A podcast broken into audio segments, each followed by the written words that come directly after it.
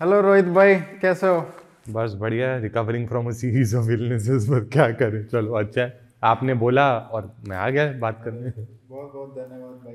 हम्म। मेरी जो पहली मैंने पुस्तक पढ़ी थी किसी ने रिकमेंड किया था और वो मेरी एक ऐसी पुस्तक है कि जो मैंने काफ़ी एग्जॉस्टिव तरीके से पहली बार जम्मू कश्मीर के बारे में। वहीं पे था मृदु राय की है। हम्म हम्म, हिंदू रूलर्स मुस्लिम सब्जेक्ट्स तो उसमें कहीं ना कहीं 1947 का पार्टीशन जो है और उसके बाद जो एक तरीके से मुस्लिम रूल का जो शुरुआत होती है अ, कश्मीर में जम्मू कश्मीर में तो उसका जस्टिफिकेशन कहीं ना कहीं ये दे के किया गया है कि 100 साल तक उससे 100 साल पहले तक हिंदू रूलर्स ने मेजोरिटी मुस्लिम पॉपुलेशन पे काफ़ी कुछ अत्याचार किए ये सब हुआ। और एक न कहीं ना कहीं उस जस्टिफिकेशन दिया गया है कि जो एक्सोडूस होता है कश्मीरी पंडित्स का या हिंदुओं पे अत्याचार हुए बाद में वो कहीं ना कहीं उस तरीके से सॉफ्ट तरीके से थोड़ा जस्टिफिकेशन सा लगता है। अ, ये बात शुरू होती है जब गुलाब सिंह जो डोगरा रूलर थे जिन्होंने बेसिकली ये कह सकते हैं कि डोगरा राज शुरुआत की अ, तो वहाँ से ही शुरुआत कर लेते हैं। अ, वो कैसे राजा बने उनकी क्या रिलेशनशिप थी रंजीत सिंह के साथ हम्म। पंजाब के दरबार में। सो so, बहुत अच्छा सवाल है and let start with Gulab Singh जैसे आपने कहा। महाराजा गुलाब सिंह जो थे, वो बड़ी मतलब अपने में एक दिलचस्प कैरेक्टर रहे हैं। और इतिहासकारों का उनमें जो रुचि है, उसका बहुत अच्छा कारण भी है। देखिए, एक समय जम्मू में ऐसा था जब एक्चुअली गद्दी पे कोई नहीं बैठा हुआ जम्मू एक रियासत की तरह की थी, महाराजा रंजीत सिंह के शासन की। उनकी जो सीमाएँ थी वहाँ फैली हुई मेरे ख्याल से 1808 से 1820 तक हाँ तकरीबन तकरीबन ऐसा था।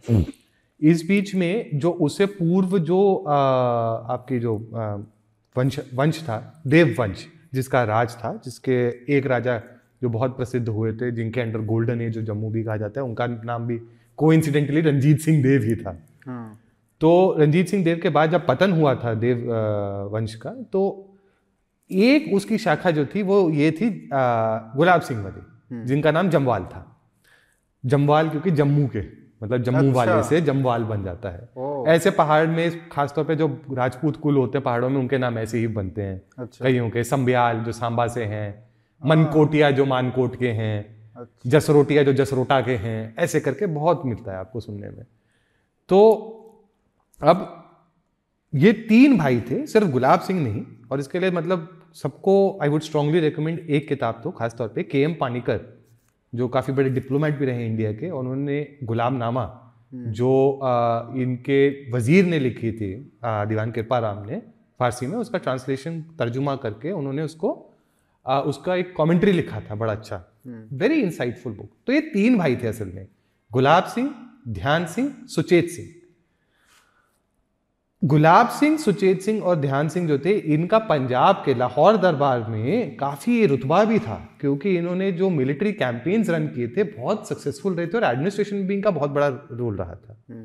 तो इनफैक्ट 1820 में के आसपास जब एक ऐसी ही कैंपेन के बाद अखनूर में महाराजा रंजीत सिंह और गुलाब सिंह और इनके जो लोग थे घूम रहे थे एंड रंजीत सिंह जी जो थे बहुत प्रसन्न थे इनसे। तो उन्होंने पूछा तुमको क्या चाहिए? बताओ। उन्होंने बोला आप मुझे जम्मू का राजा घोषित करें महाराजा घोषित करें। उन्होंने बोला चल ठीक है तुम्हारी इच्छा पूरी, की। अखनूर वो स्थान है। अच्छा अखनूर की आप देखिए कितनी विशेषता है। अखनूर में जिसे हम हरप्पन सिविलाइजेशन बोलते हैं सरस्वती सिंधु सिविलाइजेशन बोलते हैं उसके भी रूइंस पाए गए हैं। उसी जगह पे। उसी के पास ही। तो नदी बहती है नदी के इस तरफ़ रूइंस है अखनूर आज का इस तरफ़ दूसरी तरफ़ पड़ता है। तो अखनूर में उनकी ताजपोशी की गई थी और बड़ी दिलचस्प ताजपोशी थी क्योंकि तिलक ज़्यादातर नीचे से ऊपर की तरफ़ लगाए जाते हैं। महाराजा रंजीत सिंह ने ऊपर से नीचे की तरफ़ तिलक लगाया ऐसा क्यों? उन्होंने ये बोल के लगाया है कि इस तरह जम्मू में तुम्हारी जो जड़ें हैं वो गहरी होंगी। ये बोल के उन्होंने आशीर्वाद सा दिया था। कहीं ना कहीं शायद वो आशीर्वाद फलित भी हुआ क्योंकि चार पीढ़ी तो कम से कम 200 साल तो मतलब तकरीबन तकरीबन इनका राज रहा ही है। और आज भी कहीं ना कहीं जो जमवाल परिवार जो राज परिवार है उसका एक साख एक रुतबा है जम्मू समाज में। तो अखनूर में ताजपोशी के बाद जम्मू को संभालने में लगे थे और ध्यान सिंह और सुचेत सिंह जो थे वो दरबार में लाहौर दरबार में उनका काम चल रहा था। सुचेत सिंह एक बागी गुट में चले गए रंजीत सिंह जी के मरने के बाद। तो ध्यान सिंह और सुचेत सिंह आपस में युद्ध होता है उनका इनफैक्ट और वो उसमें युद्ध में मरते हैं। ध्यान सिंह जो थे उनको एक राइवल दरबारी ने लाहौर दरबार के असैसिनेट किया था। बाहर बुला के बिना अपने सिक्योरिटी गार्ड्स पे ऐसे करके। वहाँ पे मैंने पढ़ रहा था मैं कि वहाँ पे इतनी आ, मतलब आपस में रंजीत सिंह जी के बाद तो बहुत बुरा हाल इतनी लड़ाइयाँ होती थी और उसके बाद फिर गुलाब सिंह को भी बुलाया कि exactly. आप आके इंचार्ज लो। लेकिन उन्होंने मना कर दिया कि भैया मैं इधर एक सीज ऑफ़ लाहौर उस दौरान होती है जिसमें बाकी जितने जैसे जो दरबार के लोग हैं वो हमला कर रहे हैं लाहौर किले पे और गुलाब सिंह जी जो है माई चाँद भागो जो उनकी पत्नी थी रंजीत सिंह जी उनके साथ किले को डिफेंड कर रहे हैं। और फिर स्टेलमेट की वजह से एक नेगोशिएशन होती है एक समझौता होता है कि इन शर्तों पे आप अंदर आएँगे किले के तो ये देखे कि मतलब गुलाब सिंह को विद्रोह मतलब बागी गुलाब सिंह को देशद्रोही करने वाले जो बहुत सारे खालिस्तानी चीखे मारते हैं हम्म। वो ये बात भूल जाते हैं उस समय हम्म। खैर उनमें से और भी बहुत बहुत होती हैं लेकिन जो सबसे बड़ा रीज़न जम्मू का जो गुलाब सिंह का आता है वो ये है कि जम्मू और कश्मीर रियासत जो एक सूबे की तरह थी उसका जो जो प्रशासन और बेसिकली जो कंट्रोल है वो गुलाब सिंह के पास आता है। वो किन सर्कमस्टांसेस में आता है लोग इसको कभी क्लियरली बात नहीं करते हैं। हम्म। आमतौर पर धारणा ये है कि वो बेची गई थी। असल में बेची नहीं गई थी। जब पहला एंग्लो सिख वॉर हुआ था जिसमें एक्चुअली काफ़ी करीबी मामले थे दोनों एंग्लो सिख वॉर ये लोग भूल जाते हैं एक्चुअली गुलाब सिंह न्यूट्रल रहे थे। क्योंकि गुलाब सिंह के भाइयों के साथ जो हुआ था संभवतः उसकी वजह से वो शायद उलझना ही नहीं चाहते थे उस सब में। हम्म।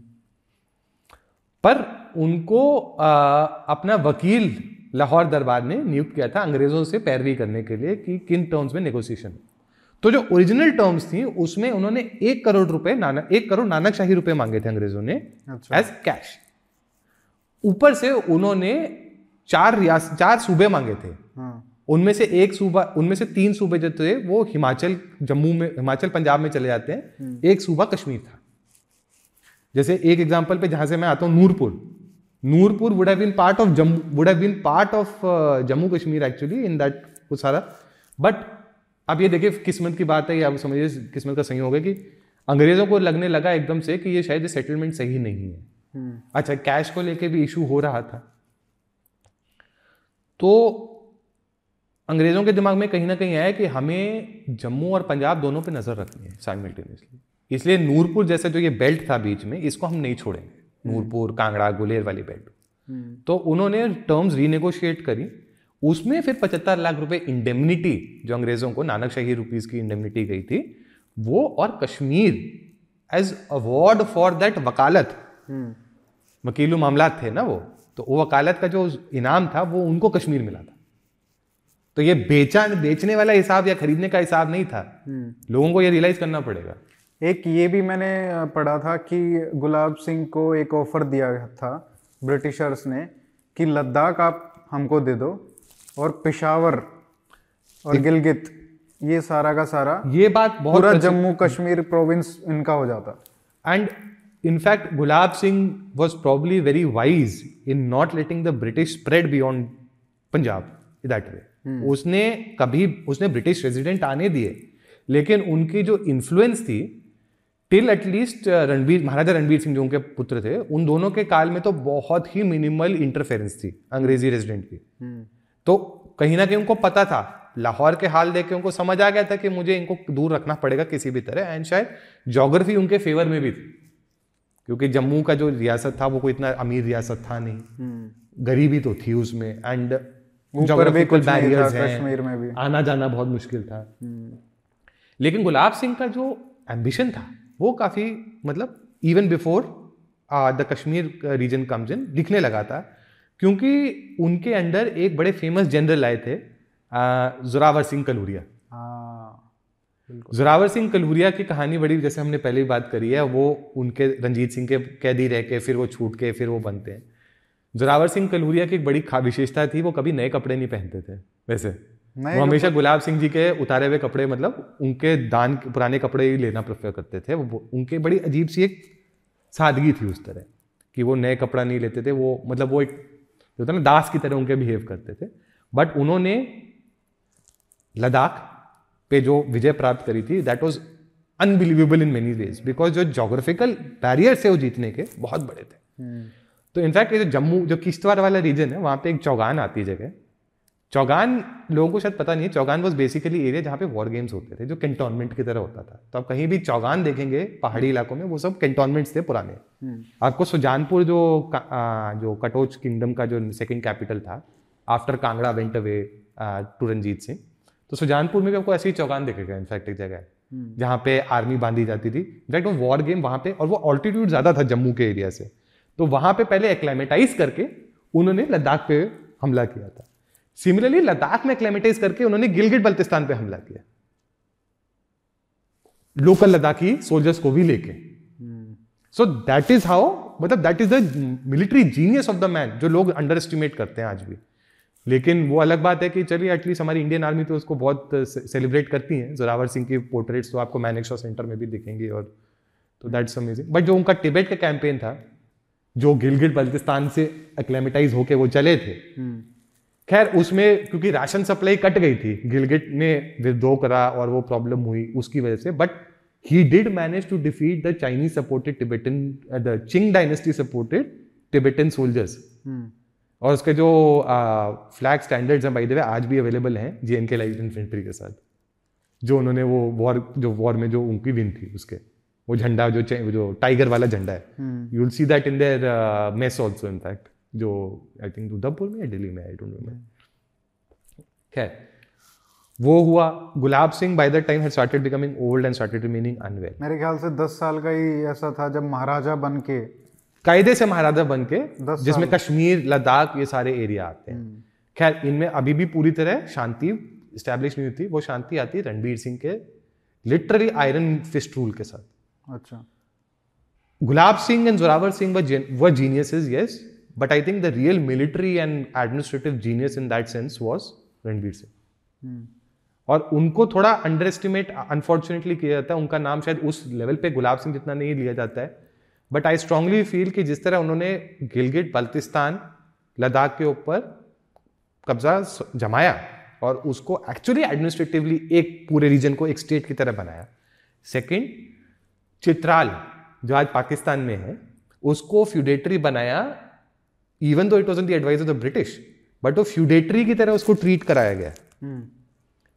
वो एक अरेंजमेंट कराई अरेंजमेंट हैप्पीली उन्होंने एक्सेप्ट करी उसकी स्ट्रेटेजिक डेप्थ समझ के। That in itself is quite amazing क्योंकि वो सारा रीजन जो अफ़गानिस्तान से बॉर्डर करता है।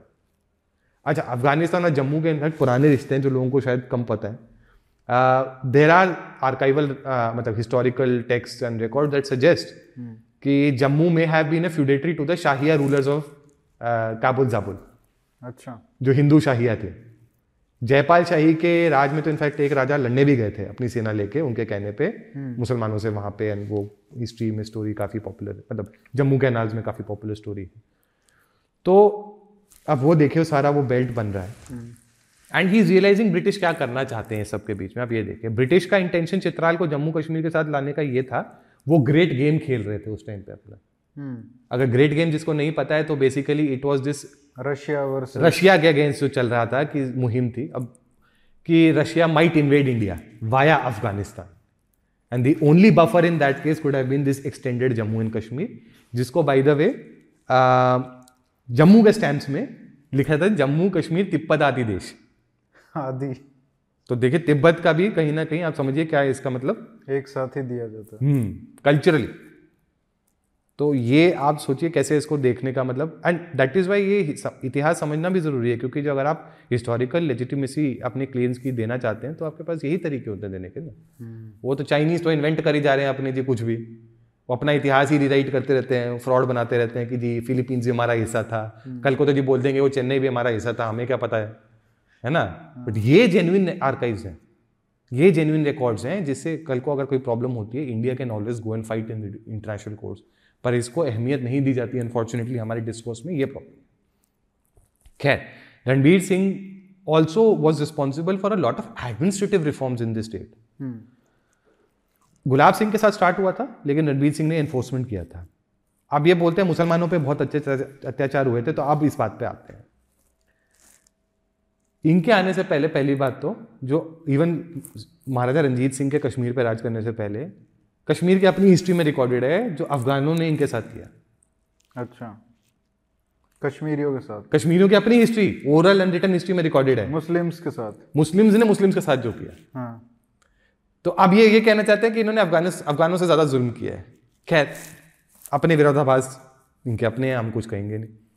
लेकिन जो बड़ी इंपॉर्टेंट चीज़ है अब आप ये देखिए एक बेसिक चीज़ बताता हूँ। कश्मीर आज भी शॉल के लिए फ़ेमस है कश्मीर तब भी शॉल के लिए फ़ेमस था। तो जो शॉल वीवर होता है उसको शॉल बाफ बोलते हैं। शॉल बाफ की ज़िंदगी नर्क होती थी क्योंकि वो अपने जिस सोकॉल्ड फैक्ट्री में काम करता था वो अपने ओनर को छोड़ नहीं सकता था वो नई जॉब नहीं ले सकता था। उसको लिटरली फ्री में भी काम करवाते थे कोई फिक्स्ड वेजेस भी नहीं थे। डोगरा शासन में पहली बारी फिक्स्ड वेजेस हुए शॉल बाफ के। डोगरा शासन में पहली बारी शॉलबाफ को आज़ादी मिली कि तुम किसी के साथ काम कर सकते हो अपनी मर्ज़ी से। तो ये ये अत्याचार है। क्वेश्चन मार्क ठीक है जैसे बोलना चाहे। अच्छा डोगरा शासन में कई टैक्सेस रिमूव किए गए। कोशिश की गई कि एग्रीकल्चर को बढ़ावा मिले। खास तौर पे राइस एंड वेजिटेबल्स साथ में फ्रूट ऑर्चर्ड्स वगैरह तो आ ही रहते बिकॉज़ वो लोगों को क्लाइमेट समझ आने लगा एंड बियर जो हॉप्स होते हैं ना जो बियर बनाने के लिए काम आते हैं। हम्म। अब आप ये देखिए दूरदर्शिता कैसे होती है। इन्होंने सुना था कि अंग्रेज़ वहाँ उगाते हैं बियर बनाने के लिए इनसे बात बात हुई। आज काफ़ी सारा हिस्सा जो बियर हॉप कल्टीवेशन का है वो आपका पाकिस्तान ऑक्यूपाइड जम्मू में जा चुका है जिसे मर्री बोलते हैं। इसलिए मरी ब्रूअरी सो फ़ेमस अच्छा। क्योंकि वहाँ पे बियर बनती थी। बट उसकी कल्टीवेशन आज भी कश्मीर में होती है। कल्टीवेशन क्या होती है? मतलब वो यूज़ नहीं करने थे विजय माल्या ने 2008 या 9 में बोला था कश्मीर में बियर फैक्ट्री लोगों there hops are famous so so famous और जितने भी ये जिहादी टाइप लोग थे हाई हाई करके ये गैर इस्लामी है करके पहुँच गए थे खैर। But Kashmir hops for very famous in fact वो ट्री प्लांट वो ट्रीज इंट्रोड्यूस किए इंडिया में। ग्रेप फ़ार्मिंग को रिवाइव करने की कोशिश की गई। ये सारा रणबीर ये सब रणबीर सिंह गुलाब सिंह समझिए। And Pratap Singh also to large extent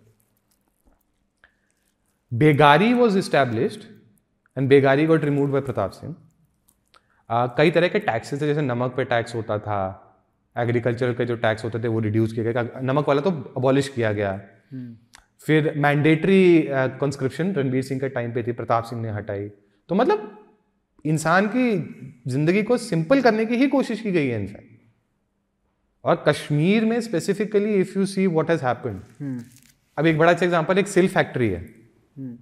वो सिल्क फैक्ट्री का वो तो अफगानों ने तो नहीं लगाई थी। वो सिखराज ने लाहौर राजे भी लगाई थी। वो तो डोगरों ने लगाई थी। आज भी उसकी वो सिल्क की मतलब फेम उसकी फेम है सिल्क की कश्मीर सिल्क की।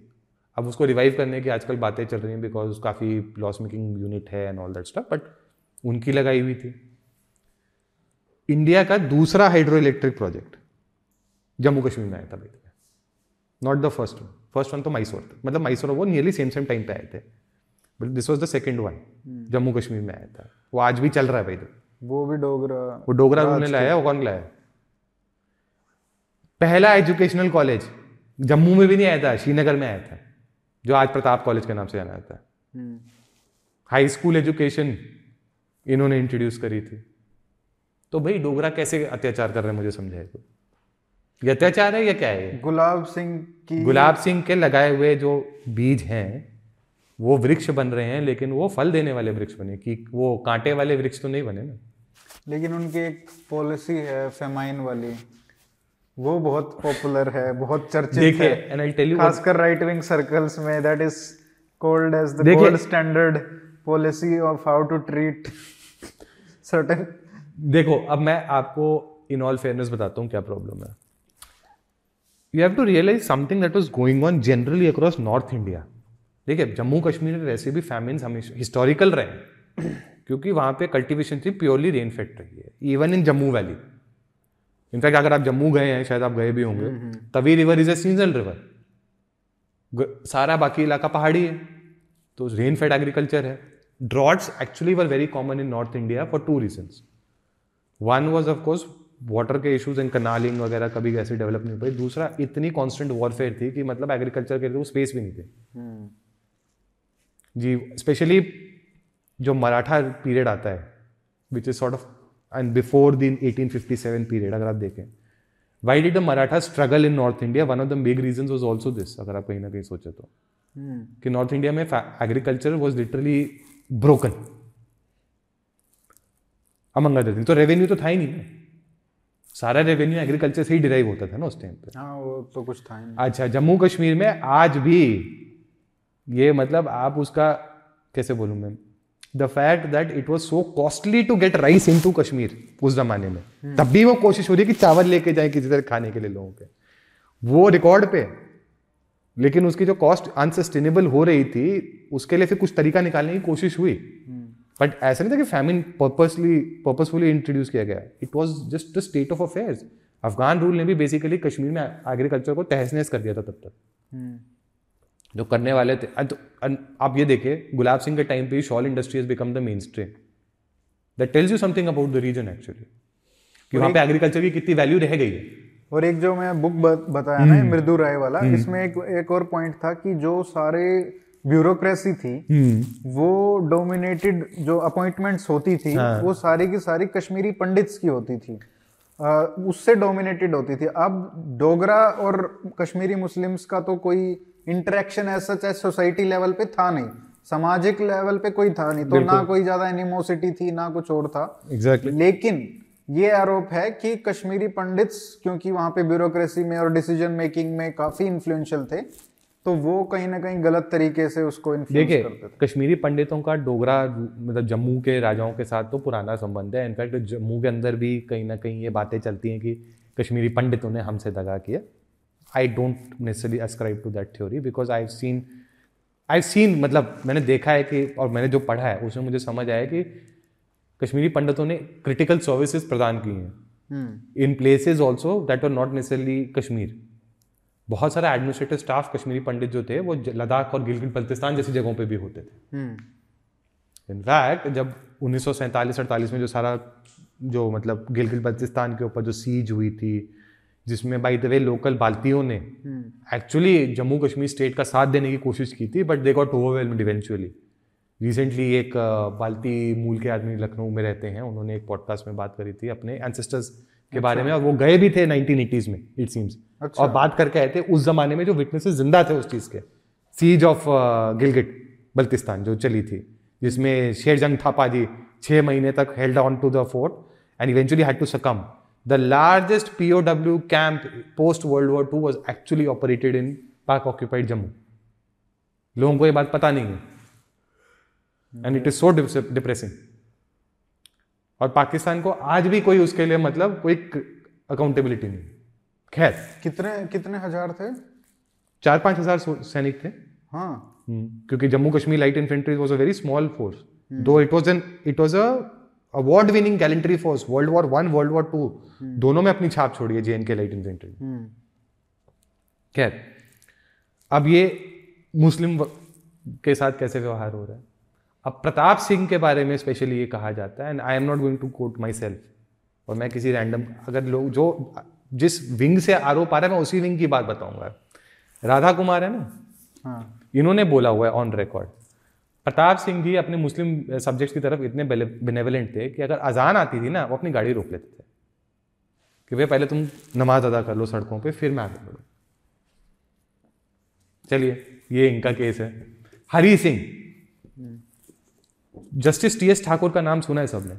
चीफ जस्टिस ऑफ़ इंडिया रह चुके हैं। He is also from Jammu by हाँ हाँ। जस्टिस टी एस ठाकुर ने एक किस्सा बताया था।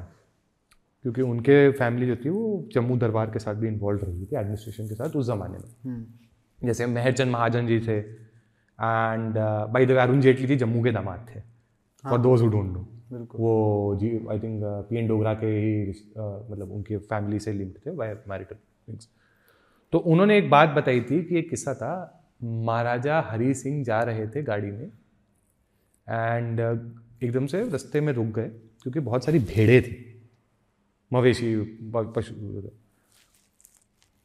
अब दस मिनट हो गए पंद्रह मिनट हो गए वो इतना नंबर था कि वो हिल ही नहीं पा रहे थे। वो काफ़ी मतलब बकरवाल चल रहे थे साथ में। तो हरी सिंह जी ने बोला अरे जाके पता तो करो क्या हो गया कोई कोई प्रॉब्लम तो नहीं है उन्होंने कंसर्न से बोला। तो उनके साथ जो एक दो सिपाही थे उनके जो पुलिस फोर्स वाले वो चले। उन्होंने बोला हट भाई जगह दे गाड़ी निकलनी है। बोलता अरे भाई जाने तो दे गाड़ी को। और बहस छिड़ गई। तो जी सिपाही ने बंदूक निकाल दी धमकाने के लिए। और बकरवाल की statement justice T S Thakur को मैं कोट कर रहा हूँ। हिम्मत है तो गोली चला के दिखा ये हरी सिंह का राज है तेरे बाप का राज नहीं है। That was the kind of trust Maharaja Hari Singh had with this subjects मुसलमान पे अत्याचार है ना तो बकरवाल मुसलमान नहीं है। गुज्जर मुसलमान नहीं है। पहाड़ी मुसलमान नहीं है। वो क्यों नहीं डोगरा के अगेंस्ट इतना वो बोलते हैं मतलब उस तरह का विरुलेंट रेटरिक लाते हैं जो ये लोग लाते हैं? हम्म। कोई पूछे ना कहाँ से आता वो रेटरिक इसका मतलब? एक ये बहुत पॉपुलर फ्रॉड भी फैलाया हुआ है कि 1947 में जेनोसाइड ऑफ़ मुस्लिम्स हुआ था। हाँ ये बात आती है कि जब पार्टीशन हुआ और कश्मीर के भी ये अपने इंडिया में आ गया तो एक जम्मू खासकर रीजन में जेनोसाइड हुआ था मुस्लिम्स का। और उसको यूज़ करके ये बोला जाता है कि ये जो बाद में कश्मीरी पंडितों के साथ हुआ ये तो पुराना जो 1947 के 1947 कश्मीर वर्जन ऑफ़ हिस्ट्री करके किताब है। लेफ़्ट विंग ऑथर ही बोल रहा हूँ मैं राइट भी नहीं बोल रहा हूँ। P N Jha very famous journalist जिसका नाम शायद तकरीबन तकरीबन सबने सुना है। He is put it on record three things particularly the British resident of the time had specifically remarked how well law and order had been controlled in Jammu and Kashmir despite the partition flames being everywhere. And even partition के वजह से जो सियालकोट वाली belt से लोग जम्मू में आए थे hmm. पहले वो मीरपुर और पुंछ कोटली आए फिर वहाँ से और आ गए in fact I have distant relative who are actually part of that 1947 के रेफ्यूजीज उस जमाने के क्योंकि वो जो सियालकोट वाला रीजन है वो टेक्निकली डोगरी रीजन ही था वो सारा। वो डोगरा रीजन ही था। कल्चरली वो डोगरा ही था इन एवरी सेंस तो आज वहाँ पे सब उसको पंजाब पंजाब बोलते हैं वो एक्चुअली डोगरा बैठी है टेक्निकली अच्छा। दूसरी बात। Pakistan was constantly arming the army irregulars specially जो गुज्जर मुसलमान थे और जो अपना कन्वर्ट जो मुस्लिम राजपूत जिन्हें बोलते हैं हम्म। उस बेल्ट के मीरपुर और जो बॉर्डर पे more than two occasions Azad Kashmir वाला जो आज आज़ाद जम्मू बोलना चाहिए आज़ाद कश्मीर। कश्मीर का एक रत्ती इनके पास नहीं है एक्सेप्ट फॉर मुजफ्फराबाद। हाँ. वो भी basically was a Dogra dominant city for all practical purposes so ये जो बेल्ट थी बॉर्डर रीजन में जे के लाइट इन्फेंट्री के लोगों ने पुलिस जे के पुलिस ने कम से कम दो ओकेजन्स पे फॉरन मतलब वेपन्स सीज किए थे which are too advance to be owned by this these people border areas में। और उनको समझ आ गया था कि पाकिस्तान कॉन्स्टेंटली आर्मिंग देम कि किसी तरह वो इंस्टिगेट करे। उनको ये नहीं पता था कि वो इरेगुलर्स वाला जो अटैक हो कबाइली अटैक के नाम पे जो आर्मी रेगुलर्स आके करेंगे led by general Akbar Khan but ये किया गया। तो ये जो सो कोल्ड आज़ाद कश्मीर वाला जो जम्मू से सटा हुआ जो इलाका है हम्म। ये सारा ये, का सारा हिंदू मेजोरिटी था? ये सब मुस्लिम मेजोरिटी था। मुस्लिम मेजोरिटी था। They had significant Hindu population specially in the towns ये उन्नीस की बात है। सैंतालीस की बात है। इनफैक्ट जो मीरपुर का जो मैसेकर है and it is so sad कि उसके बारे में कोई चर्चा नहीं होती। आप जम्मू मैसेकर जम्मू मैसेकर ये वेद भसीन जैसे लोगों ने जो गर्क मचाया है unfortunately sorry for the strong language but जो एक गर्क मचाया हुआ इन्होंने हम्म। ये मीरपुर के मैसेकर के बारे में क्यों नहीं बोले थे? वहाँ पे क्या हुआ था? मीरपुर में जिस तरह हिंदुओं को भागना पड़ा रातों रात जिस तरह कितनी हिंदू औरतों के साथ बलात्कार किया गया, उनको सेक्स लेज की तरह ट्रीट किया गया फोर्सिबली कन्वर्ट किया कितने सिखों को और हिंदुओं को at least ten thousand suppose to have been killed in Mirpur town alone Kotli Poonch और मुजफ्फराबाद की तो मैं बात भी नहीं कर रहा there are testimonies people have put on YouTube about how they barely survive और वो सारे जो जम्मू के लोग हैं अनफॉर्चुनेटली उनसे आधे से ज़्यादा जो है, जम्मू में रहते भी नहीं है। There all over north India. आपको देहरादून में मिलेंगे। आपको ये पंजाब में मिलेंगे आपको दिल्ली में मिलेंगे पुराने। आपको वेस्टर्न यूपी में मिलेंगे ऐसे लोग। But their identity is actually of Jammu अब ये आपने जो ये एरिया शारदा पीठ जो है हम्म। शारदा पीठ इज़ पीओके पीओके में चला जाता है। That is the one small bit of Kashmir that these people hold otherwise ये पूरी बेल्ट है ये। ये सब जम्मू है। कल्चरली जम्मू मानकोट वहाँ है। जिसको रामकोट से मानकोट नाम हुआ था। का पुंछ का इतना बड़ा हिस्सा वहाँ पर है। रजौरी का इतना बड़ा हिस्सा वहाँ पर है। एंड गिलगिट बल्तिस्तान बेसिकली कश्मीर तो इनके हाथ था ही नहीं ना। And why did that happen कोई ये बताता नहीं ना। 1948 में बलराज मधोक ने बोला I went and talk to the army soldiers जो कमांडिंग सोल्जर्स थे when the truce was called in the India Pak war and the army soldiers frustratedly told me go and ask Jawaharlal Nehru why we have called for this truce क्योंकि इन areas में शेख अब्दुल्ला की कोई popularity नहीं थी। हम्म। कश्मीर के beyond Sheikh Abdullah नील बटे सन्नाटा था एज ए लीडर तो ये जो पूरा आज़ाद कश्मीर तो पूरा आज़ाद किया ही जा सकता था। सैतालीस में। तो वही तो पॉइंट था। वो क्यों ट्रूस बुलाई गई? Why was the UN mediation called in that हम्म अच्छा यूएन मीडिएशन भी अपने में बड़ी मज़ेदार चीज़ है। पाकिस्तानी चीख चीख के थक गए UN mediation referendum referendum referendum ओ खुदा के वास्ते यार खोल के तो देख लो डॉक्यूमेंट में क्या लिखा है पहले। और हमारे वाले भी उतने ही दिमाग से पैदल। हम्म। वो खोल के बात ही नहीं कर सकते उस डॉक्यूमेंट से। हम्म। और डॉक्यूमेंट में सबसे पहली बात तो ये लिखे Pakistan is the aggressor in this case वो तुमसे बोला नहीं जाता है। उसका तो कोई वजूद ही नहीं नहीं पेपर नहीं है. What I mean to say is कि उसमें कंडीशन क्या दी है वो तो बताओ ना. कंडीशन ये थी कि पहले Pakistan will vacate all the area then India will occupy the entire area फिर जब condition quote and quote suitable माने जाएँगे तब रेफरेंडम हो वो आज तक सूटेबल हुए हैं. आज आप देख लो पाकिस्तान ऑक्यूपाइड जम्मू से लोग कैसे चीख रहे हैं. हमको इंडिया में वापस ले लो. आज गोली मारी है ना। हाँ। नहीं वो तो गिलगिट में मारी है ना. जम्मू में तो रोज ही तमाशा चला रहता है। मुजफ्फराबाद में कितने धरने होते हैं। हम्म। भिम्बर में देख लीजिए आप, आप जम्मू जम्मू बोलते हो ना उसे मेरे को असली जम्मू की बात वो लगती है कि वहाँ पे क्या हो रहा है एकदम से। हाँ एग्जैक्टली exactly, आप तो उसको भी जम्मू बोल रहे हो आज़ाद मैं तो उसको जम्मू मानता हूँ। It is not Kashmir for heaven से people should stop calling it Kashmir they should actually call it properly it's Pakistan occupied Jammu period उसको पाकिस्तान ऑक्यूपाइड कश्मीर क्या कहते हो पहली बात तुम जोग्राफिकली मिस्टेक कर रहे हैं। बिल्कुल। दूसरा हम उसकी स्ट्रेटेजिक इंपॉर्टेंस को डिनाई कर देते हैं फिर। हम्म, क्योंकि कश्मीर तो 99 परसेंट हमारे पास है ऑलरेडी असल प्रॉब्लम तो जम्मू की थी शुरू से ही। जो कबायली रेडर्स ने भी सक्सेस पाई थी वो मेनली जम्मू में पाई थी कश्मीर में तो पाई नहीं थी। ये वही लोग थे who are also part of the J K light infantry जिन्होंने रिबेल किए नहीं हमारे लोग ना ये सोचते हैं कि ये जो जो आज़ाद कश्मीर है ना हम्म। जो छोटा एरिया है उसको ज़्यादा फोकस नहीं करते हैं। जो सबसे ज़्यादा फोकस होता है वो गिलगित बल्तिस्तान पे होता Exactly. है जो सबसे बड़ा ऊपर का मुकुट है। हाँ और गिलगिट बल्तिस्तान का भी कैसे बेसिकली बिट्रेयल जो था। अब ये देखिए। महाराजा प्रताप सिंह पे आते हैं। Maharaja Pratap Singh was the victim of the great game in every sense and I written this क्यों? बिकॉज़ जो ग्रेट गेम में they realise that Jammu Kashmir is the place which can serve as the buffer for us in every sense तो जम्मू कश्मीर के लिए क्या करते हैं? दे hatch अ conspiracy जहाँ पे वो दिखाते हैं कि रशिया से इन्वेजन के लिए महाराजा प्रताप सिंह हेल्प मांग रहे हैं। वाया लेटर्स फेक लेटर्स ये 19वीं सदी की ही बात है। Early twenty century late nineteen century समझिए। प्रताप सिंह बोलते हैं आप भाई एक बात बताओ डोगरी में लेटर क्यों लिखूँगा मैं रशियन को?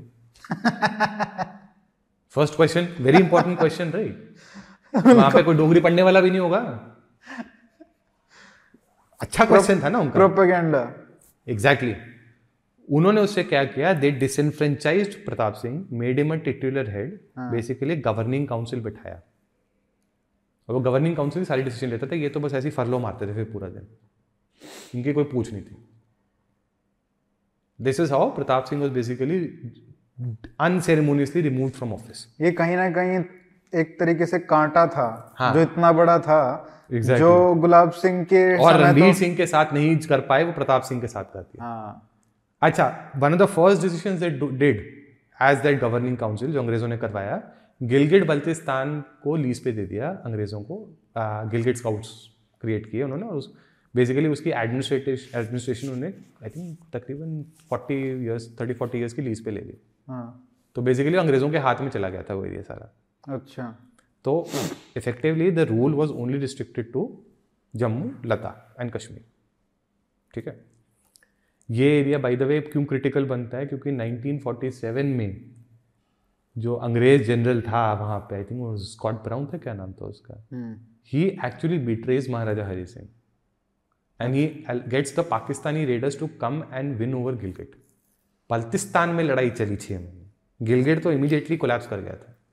जितने हिंदू सोल्जर्स थे उन सबको रातों रात गले काट के मार दिया गया था उस एरिया में और Pakistani raiders were welcome into Gilgit उस आदमी को पाकिस्तान का हाईएस्ट गैलेंट्री अवार्ड भी शायद मिला हुआ है। ये जो एरिया था गिलगित बल्तिस्तान वाला यहाँ की जो ओरिजिनल डेमोग्राफी थी जिन लोगों की और आज जो डेमोग्राफी है वो बिल्कुल अलग है।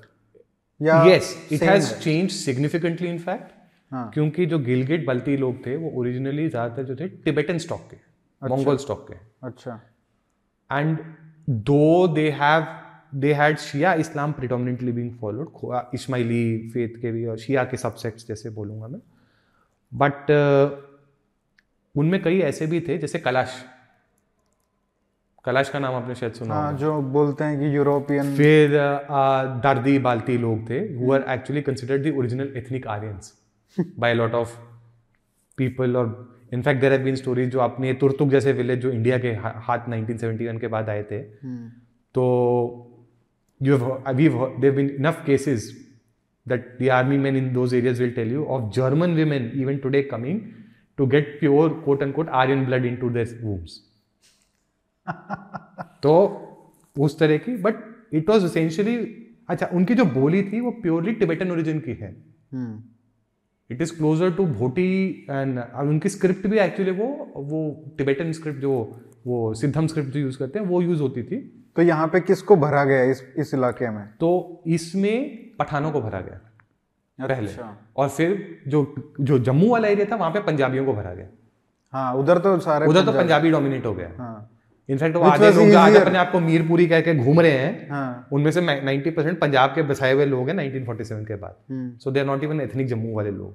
एक दो जो आपको ऑनलाइन दिखते हैं तो जो आपको पता चलते हैं जैसे राजा राजा सजाद अली नेम जो काफ़ी प्रोमिनेंट एक्टिविस्ट हैं उनके उनके जो लंदन में रहता है। हम्म। Raja Ghulam Ali I think that's name and ऐसे लोग हैं तो वो आपको समझ आता है क्योंकि वो लोग बोल सकते हैं डोगरी आज भी।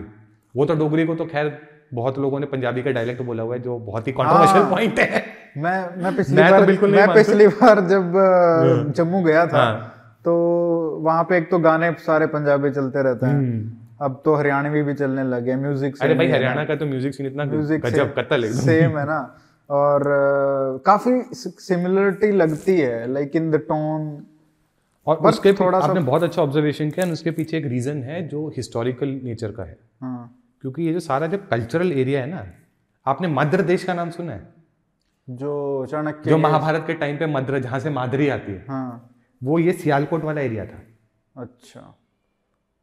ये पंजाब और जम्मू दोनों में फैलता था कल्चरली तो वो सांस्कृतिक विरासत की similarity is not surprising in that sense the languages are mutually intelligible I put it that way थोड़ा पहाड़ी हाँ वो आपका वो वो हिमाचल में भी है। वही वो आपस में म्यूचुअल इंटेलिजिबिलिटी पूरे एरिया की है। Culturally hmm. डिफरेंट इसलिए दो कारण होता है। One of course the Hindu population being there second I think it's also got to do with the fact that there been gradual, I would say, assimilations over the centuries in terms of the layers that have come in. Hmm.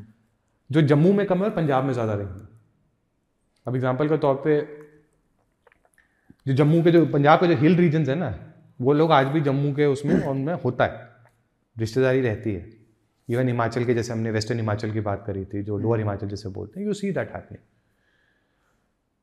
एक time ऐसा था जब ये princely states जो यहाँ पे होती थी, उनमें कांगड़ा के पतन के बाद जितने इस एरिया के राजपूत थे, वो जम्मू की रॉयल जो राजपूत कस्टम्स थे, उनको करेक्ट मान के उसका फॉलो उसको फॉलो करते थे। वो बेसिकली वो उनका गोल्ड स्टैंडर्ड हो गया था। Culturally hmm. वो शायद पावर में इतने और Jammu was actually the largest by the way if you think of it till Jammu before Jammu Kashmir there were only two large states in this entire region Kangra and Jammu. Hmm. Kangra खत्म उसके बाद ये। तो ये हुआ है। ये historically बहुत लोगों ने डॉक्यूमेंट डिस्कशन भी की है।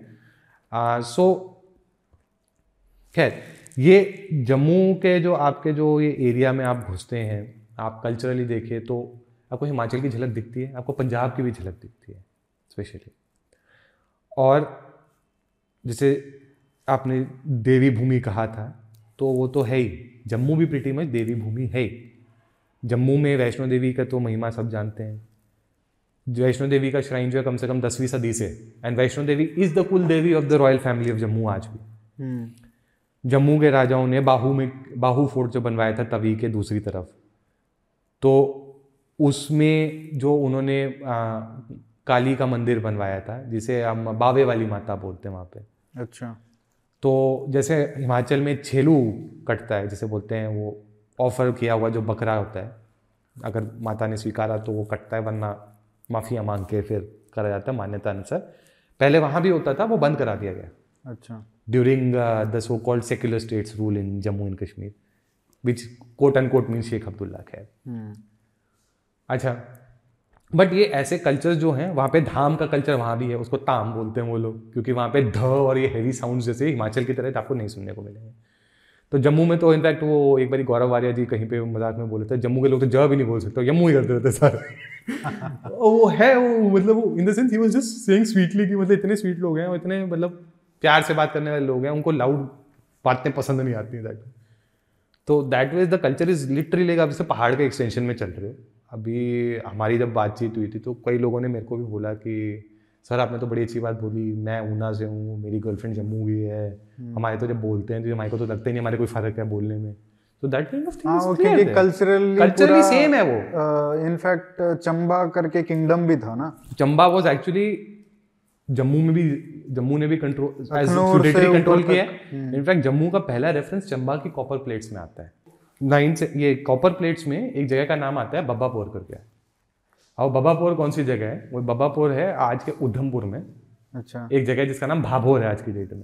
It has been identified with that so actually आपकी एक कल्चरल कंटिन्यूटी आप देखिए कितनी कॉमन है कि he was a he was a feudate he was basically a feudatory of the Shahis of Afghanistan, but he had uh, diplomatic relations with Chamba also going, और उसका reference वहाँ पे आता है।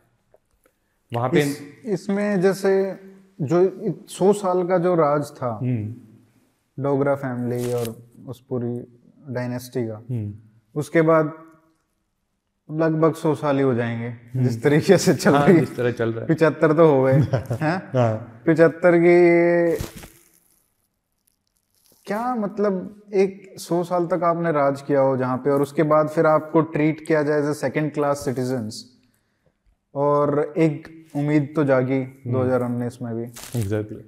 तो मैं मतलब उस पर आना चाहता हूँ कि पिचहत्तर साल में जो हुआ है कि साइकोलॉजी पे जम्मू में कितना इम्पैक्ट पड़ा है लोगों को? देखिए you have to go back to 1947 itself and किन सर्कमस्टांसेस में बेसिकली मर्जर विलय भी हुआ था जम्मू के लोगों ने एक बहुत अच्छी बात एकेडमिक्स इंटेलेक्चुअल ने आज भी रखी हमेशा और आज भी वो वैलिड है। पहली बात तो there was no special provision given in the instrument of accession तो why was Jammu treated as a separate case all together अब एग्ज़ाम्पल के तौर पे मैं इसीलिए आज किताबें लाया हूँ। I like to read what Radha Kumar said and then I read something else जो जम्मू प्रजा परिषद की अपनी प्रेसिडीज है। So, and I'm quoting Radha Kumar here. Article 370 was amended in 1953 to incorporate the changes made by the Delhi Agreement, जिसमें नेहरू और शेख अब्दुल्ला ने काफ़ी मतलब basically रायता फैलाया for want of better terminology the Praja Parishad responded with an agitation in Jammu under the slogan quote एक विधान एक प्रधान एक निशान unquote the demand was based on other princely states had been handle post independence after the leaders had acceded to India Patel negotiated the merger into the Indian union merger bound the princely states to follow the Indian constitution accession did not Failing merger of Jammu and Kashmir into the Indian Union, the Parishad threatened it would seek separation of Jammu and Kashmir. ये राधा कुमार की statement है पहले ये भी बता दीजिए लोगों को कौन हाँ for Radha Kumar don't know Radha Kumar was part of that 2010 delegation जो यूपीए गवर्नमेंट ने सेटअप करी थी after a very very turbulent summer of stone pelting in Kashmir जिसमें बहुत लोग इंजर हुए थे जिसमें बहुत बातें बनी थी कि लोग अंधे भी हुए हैं ये पहली बारी गोलियाँ चली हैं लोगों को चोटें लगी हैं। रबर बुलेट वाला तो खैर बाद में आया था वो जो हम्म। जिसकी वो पैलेस्टाइन की फुटेज पास ऑफ़ करे जाते कश्मीर के लिए वो अलग स्टोरी है। बट तो तीन इंटरलोक्यूटर्स बिठाए गए थे। The head was a man called Dilip Padgaonkar who was then the chief editor editor in chief और edit senior editor I think of Times of India the other person was Radha Kumar author activist analyst करके। And Radha Kumar ने and this committee by the way had said कि हमें pre 1953 status return करना चाहिए जम्मू कश्मीर को। ये इन्होंने कहा कि अपनी रिपोर्ट में। हाँ। कि क्या कश्मीर प्रॉब्लम का क्या परमानेंट सोल्यूशन है अच्छा ये Radha Kumar now let me read to you by the way कभी कभी मेरे को बीजेपी वालों को बड़ी खुशी होती है देख के कि उन्होंने ये सब आर्काइव किया हुआ है। हाँ। Because thank God for that otherwise तो सच्ची में हिस्ट्री डूब जाती है। Now this is Praja Parishad stand explained this is from the original documents पहले ये भी बता दो प्रजा हाँ प्रजा परिषद बताना बहुत ज़रूरी है। तब जब 1950s में 1949 में ही जब पता चल गया कि शेख अब्दुल्ला बन रहे हैं there was discontent in Jammu for two reasons one Sheikh Abdullah had always taken an anti Jammu, anti Hindu stand for a very long time, an anti Dogra uh, rule stand. Second, जब वो बन merger में उनका actually कोई role था भी नहीं। Contrary to what people wanted to believe accession में भारत के इनफैक्ट जब ये अटैक हुआ था और जब महाराजा ने अपना वो भेजा था मैसेज जम्मू में आके Sheikh Abdullah was not even in Jammu and Kashmir कहाँ थे वो दिल्ली में बैठे हुए थे। अच्छा। तो उन्होंने ऐसा क्या किया जो उनकी वजह से वो मर्जर हुआ? कोई मेरे को ये बता दे आज की डेट में despite all the rhetoric that is put about चलिए वो अलग कहानी है अपने में। फिर ये बाय द वे ये बात साबित किसने ये किसने बताई है कि ये सैम मैनिकशॉ ने ऑन रिकॉर्ड बोली हुई है। हम्म, अब जनरल सैम मानिकशॉ भी झूठे हैं तो बोल दो। फिर ये प्रजा परिषद कहाँ से आई? प्रजा परिषद इसलिए आने लगी because they realise two things ये है क्या मामला? जम्मू प्रजा परिषद जो थी was basically a body that was set up in Jammu. और इनका प्रॉब्लम ये था कि जिस कंडीशंस में नेगोशिएशंस हो रही थी जे को इंडिया का हिस्सा बनाने की। इन अ फॉर्मल सेंस और उसका क्या स्टेटस होगा? They were completely unsatisfied with that state of affairs उसमें तीन प्रॉब्लम्स प्राइमरली थी। वन जम्मू की कंप्लीट डिसएनफ्रेंचाइजमेंट कर दी गई थी। इनफैक्ट जब कॉन्स्टिट्यूंट असेंबली बन रही थी जिसकी ये बात कर रही थी राधा कुमार जम्मू प्रजा परिषद के जितने नॉमिनीज थे इलेक्शन के लिए सबकी एप्लीकेशन रिजेक्ट कर दी गई थी। ऑन वन फ्लिम्जी ग्राउंड और the other except for two. सबसे सबसे पहले। इसमें कौन कौन थे the head of the person who appointed Pandit Premnath Dogra ji.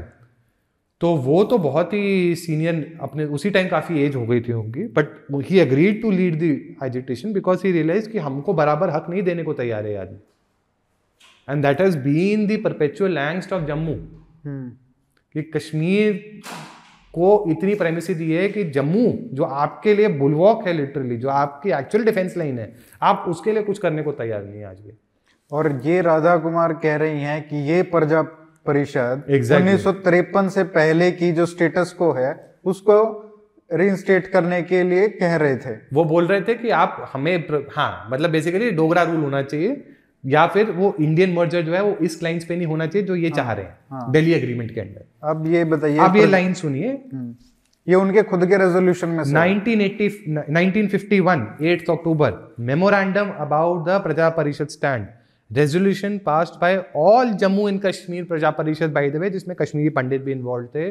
इसमें मुसलमान भी इन्वॉल्व थे डो बकरवाल गुज्जर जम्मू के एथनिक मुसलमान सिख भी इन्वॉल्व थे। हम्म, इनफैक्ट ये हाल कर दिया था कि सिखों के तो मतलब डंडे मार रहे थे शेख अब्दुल्ला की सरकार। हम्म, उनके गुरुद्वारे की मूवमेंट को लेके वहाँ पे लोकल एंड इसमें ये प्रेस कॉन्फ्रेंस करी गई थी अक्टूबर सिक्स को रेजोल्यूशन एट को आया। इस रेजोल्यूशन का point one that the statement issued by our president Pandit Premnath Dogra, wherein it has been stated in unambiguous terms that the Parishad stands for the complete and unconditional accession of J&K state to Indian constitution in its entirety is fully supported and endorsed by the PP as being a true reflection of the mind of Jammu people. हम्म। ये कहाँ से बोल रहे हैं अलग state बनने ये तो ये भी बोला जाता है जो पॉपुलर हिस्ट्री फिक्शन है। उसमें ये भी बोला जाता है कि खुद हरी सिंह राजा हरी सिंह भी नहीं चाहते थे कि भारत में मिलना वो तो इन्होंने अटैक कर दिया पाकिस्तान ने इसलिए वो मिल गए। एंड इस पे तीन पॉइंट्स मैं बताऊँगा आपको कि कितनी बड़ी मिथ्या है। 1930 31 राउंड टेबल कॉन्फ्रेंस उसमें स्टेट प्रिंसली स्टेट्स भी आते हैं। महाराजा हरि सिंह की स्पीच ऑन रिकॉर्ड है। We see our future in the union of India independent India he was categorically clear about it on two occasions इसीलिए वो बहुत पेन पॉइंट था आदमी के लिए अंग्रेज़ों के लिए। तो ये मिथ तो तब फैलाना शुरू कर दिया हॉट हेडेड है ये है वो है इरेशनल आदमी है। अच्छा 1947 के बाद जो स्टैंड स्टिल एग्रीमेंट आता है Radha Rajan has written a book on dilemma of accession where she actually manage to pull out through her archival research on a memo written by the prime minister of Maharaja Hari Singh Pandit Ramchandra Kaka जो कश्मीरी पंडित थे coincidentally उस memo में सीधी सीधी एक बात बोली गई थी। We are not against the merger the terms that is being propose by the government of India is our problem and you have to realise उस समय गवर्नमेंट ऑफ़ इंडिया का इंटरलोक्यूटर कौन थे जम्मू कश्मीर के लिए? Pandit Jawaharlal Nehru. Who was insistent कि जब तक शेख अब्दुल्ला को फ्री करके प्राइम मिनिस्टर बना के नहीं आगे पेश किया जाएगा we will not accept the accession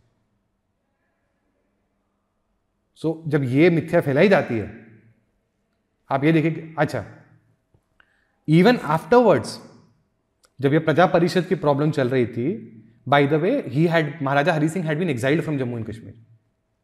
उनके बेटे करण सिंह जी को हम्म। सदर रियासत बनाया गया शेख अब्दुल्ला के कहने शेख अब्दुल्ला के कहने पे। And he was living in Bombay he actually kept harping that the terms of the instrument of accession जिसको नहीं जानना वो पढ़ सकता है किताब। हम्म। इसमें से एक कोट करता हूँ आपको बात। And this is actually from one of the writings of uh, letters hmm. given to that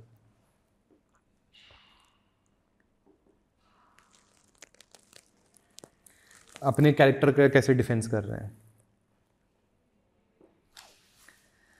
I had done that to the best of my ability much more than most of the princes are done in the British Indian states yes there have been times when I have gone abroad the racing and the polo season have taken me to Bombay and wherever my fancy had taken me but when it was that I did not have an efficient system of governance under the capable hands of my prime ministers and ministers One of my prime ministers is today occupying a position of greater responsibility in building a new India. Quote unquote, this is about Sheikh Abdullah being made as prime minister. I had never needed to travel in my land incognito to find out what people thought of me and my justice. जो मैंने कहानी सुनाई थी ना आपको I was known to be a hard taskmaster and dereliction of duty was never allowed to go unpunished. That is why when I am accused by those who swear by the people of despotic and autocratic rule, it hurts. What motivates these people to make such unfounded and mean attacks? दर्द देख रहे हैं अच्छा 1952 August from Pune. Later. I am making a direct approach to you in the matter of the affairs of the state of Jammu and Kashmir and its ruler as the situation has become acute owing to the rapid developments that are taking place. Hmm. अच्छा इसमें जो letter में particularly है आपको मैं paragraph बताता हूँ क्या और ये 1931 में कैसे ड्रामा की शुरू हुआ था। It is not unknown that trouble started in the state in 1931 thirty one and what has on occasion been describe by the so called national leaders of the state quote end quote referring to Sheikh Abdullah Kashmiri party basically as the quote end quote freedom movement which was engineered by elements outside the state under the instigation of the British The movement is the beginning in the beginning was a religious movement with slogans like down with Hindu Raj and Islam in danger. Hmm. the leaders of the movement were the men who now figure as ministers and administrators in Azad Kashmir under Pakistan such as Chaudhry Ghulam Abbas and Maulvi Yusuf Shah, among others. To gain sympathy and cooperation from those fighting for freedom from the British yoke, the Muslims who were running this movement gave it the name of National Conference. तो ये national conference का origin यहाँ से आता है. There was a party called Muslim conference Maulvi Yusuf Shah के साथ. ये आदमी तो जो शेख अब्दुल्ला था इसको शेख का नाम इसीलिए मिला था ना कि कुरान पढ़ता था. He used to actually quote ayats from the Quran in, in uh, rallies to rouse Muslim sentiment. But then he realise कि भैया मेरा तो काम चल नहीं रहा सिर्फ़ मुस्लिम वोट से होने नहीं वाला तो इसलिए मेरे को नेशनल कॉन्फ्रेंस बनना पड़ा.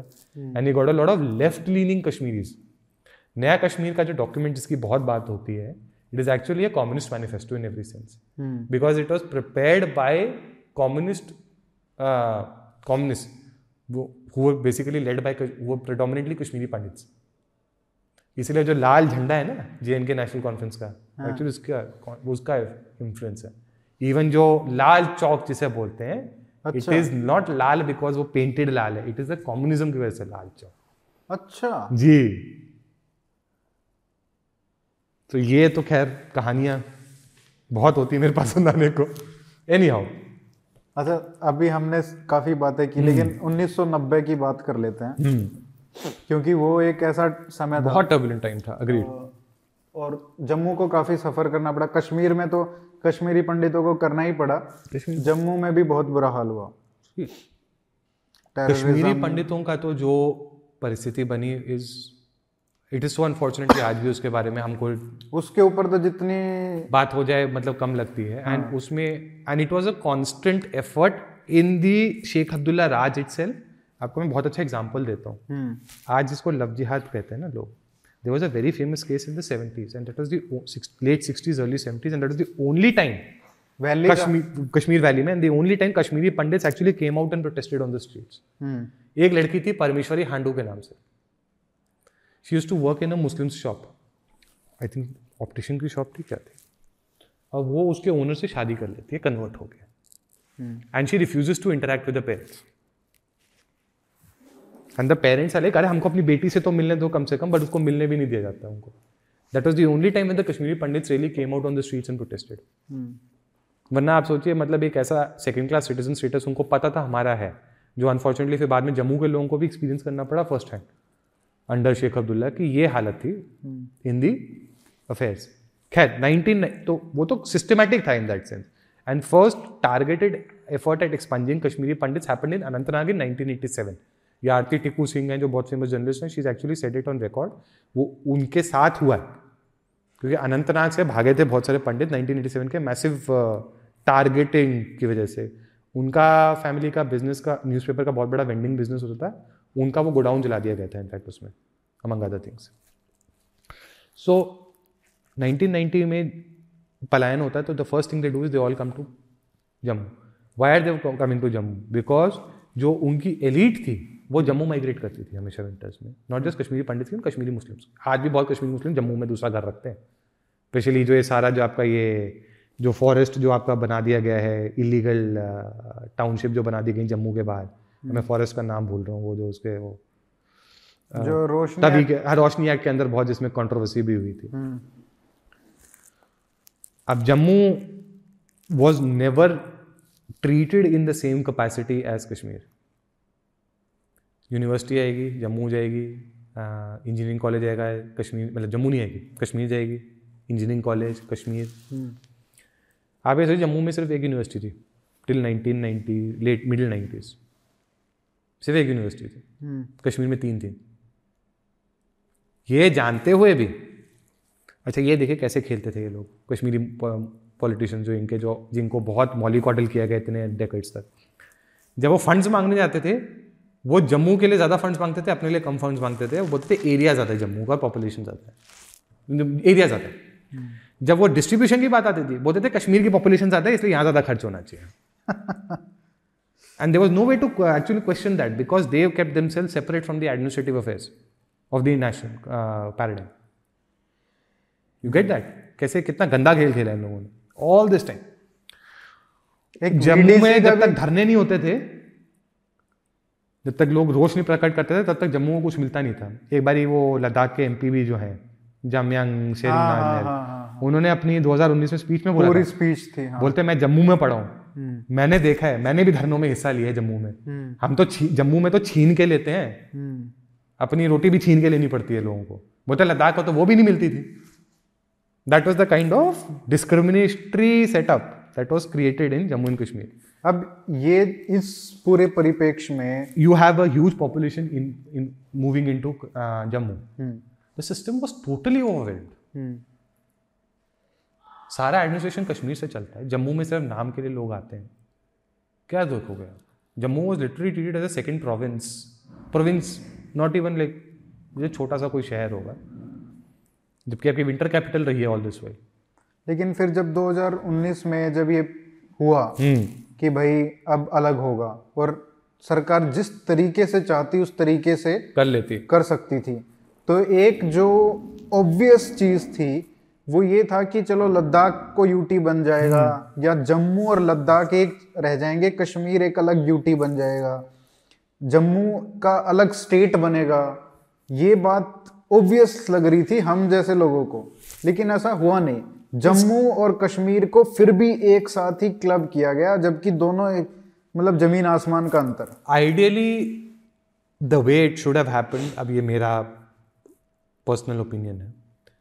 It should have been made three separate administrative zones Kashmir Ladakh and Jammu Ladakh definitely deserve it in fact Ladakh की अपनी एक हिस्ट्री है. 1950s में भी नेहरू जब लद्दाख गए थे तो वहाँ पे जो एक लामा थे बहुत लीड कर रहे थे एफर्ट को उन्होंने तब भी बोला प्लीज़ हमें यूटी बनाइए. Because our geography or culture is such that we can not necessarily live with Kashmir इसके ऊपर प्रोफेसर मुकेश चंद अग्निहोत्री ने बहुत ज़बरदस्त किताब मुकेश अग्निहोत्री हाँ उन्होंने बहुत अच्छी किताब लिखी हिमाचल में पढ़ाते हैं। हिंदी में उनकी बड़ी अच्छी किताब है उनके बारे में हाँ। और हरी सिंह के बारे में भी और प्रजा परिषद पे भी इनफैक्ट बहुत अच्छी किताबें लिखी हुई अब यही बात होती है हिंदी में लिखे तो उसकी लीडरशिप अनफॉर्चुनेटली कम हो जाती है but it's an amazing archive to in how तो लद्दाख का तो सेंस बनता भी था ना in at some level they was Jammu में भी वो बात को एक्सेप्ट करते थे वो मानते भी थे कि जम्मू लद्दाख को तो साथ में लाना ही नहीं चाहिए था वो एक एडमिनिस्ट्रेटिव ऑडिटी भी थी कहीं ना कहीं एक जोन जिसमें सिर्फ़ चार विधानसभा सीट बना रहे हो पूरी स्टेट में हम्म। और जबकि जोग्राफिकली सबसे बड़ा एरिया है इट नेवर मेड सेंस चलिए, जम्मू कश्मीर क्यों साथ में है? अब ये बड़ा आपने अच्छा पॉइंट रेस किया कि जम्मू, लद्दाख एक और ये। I don't know how many people have heard of the Dixon plan 1950s में जब यूएन में तमाशा चल रहा था it's there was one of these diplomats international diplomats जिसका नाम डब्ल्यू एच डिक्सन था डिक्सन था basically he comes up with this formula that Kashmir valley should go to Pakistan. Pakistan Gilgit वगैरह जाएगा।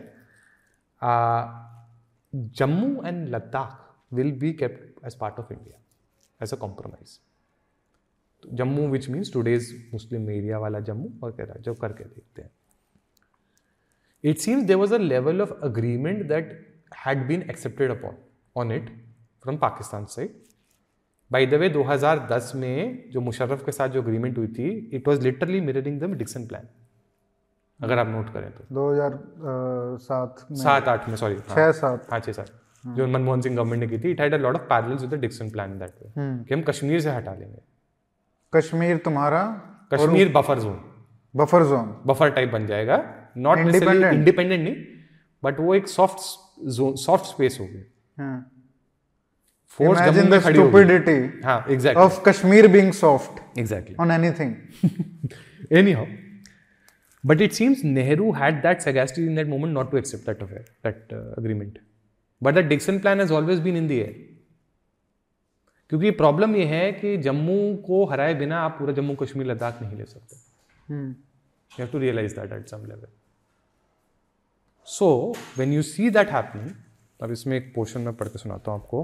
ये डिक्सन प्लान का है। Dixon plan के बारे में एंड uh, जिसको भी देखनी हो ये बुक देख लें किश्तवाड़ कॉल्ड्रन एक ए जी नूरानी ने भी बहुत अच्छा पीस लिखा है इस पे। Who's a Kashmiri sympathiser Kashmiri है मतलब कश्मीरी मुस्लिम सिंपथाइजर भी हैं बट उन्होंने एक एकेडमिक पीस फ्रंटलाइन के लिए लिखा था एक ज़माने में online available on the Dixon plan कैसे वो मटेरियलाइज हुआ था। Hmm. Having driven out the Pandits of the out of the valley, the ISI next set its sights on the Dogra Hindu population in the mountainous districts of Doda and Kishore. 90s की बात है, early 90s की बात है. This pogrom was triggered in 95 and intensified in 98. तो 95 to 98 के बीच में डोडा किश्तवाड़ राजौरी इस सब में हिंदुओं को बहुत टारगेट किया गया था सीवियर जो नरसंहार होते रहे पहाड़ी इलाके पहाड़ी इलाकों में पर्टिकुलरली क्योंकि जहाँ पे हिंदूज माइनॉरिटी में है technically intensified in 1998 when there was some talk in the back channels of reviving the Owen Dixon plan of partitioning the J&K state between India and Pakistan along the natural fault line of the Chenab River. Hmm. जो Kishtwar literally. To claim the whole state as it were, the ISI ordered the ethnic cleansing of the minorities from Doda and Kishtwar.